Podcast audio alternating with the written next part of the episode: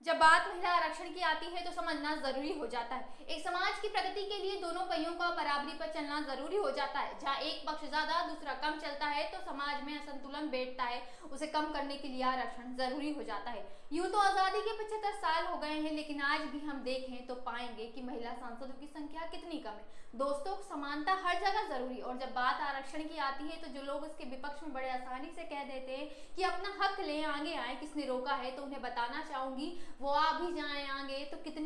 हैं, उनके कदम है ये वो ही जानती हैं। एक महिला जब निकलती है प्रगति करने तो पल पल पर मुश्किलों का सामना कर, वो आगे बढ़ती है। ऐसे में जब उसे मिलता है आरक्षण तो वो आगे बढ़ेगी, अपना प्रतिनिधित्व करेगी, खुद की पहचान बनाएगी। और भाई साहब, वो एक या दो नहीं, आधी आबादी में है, ये याद रखो, उसे भी हक है चुनाव में आने का। उसे भी अगर राजनीति में आने का सांसद विधायक बनना, उसका भी अपना हक है। इसलिए ज़रूरी है आरक्षण, क्योंकि आरक्षण उनको समानता का अधिकार दिलाएगा।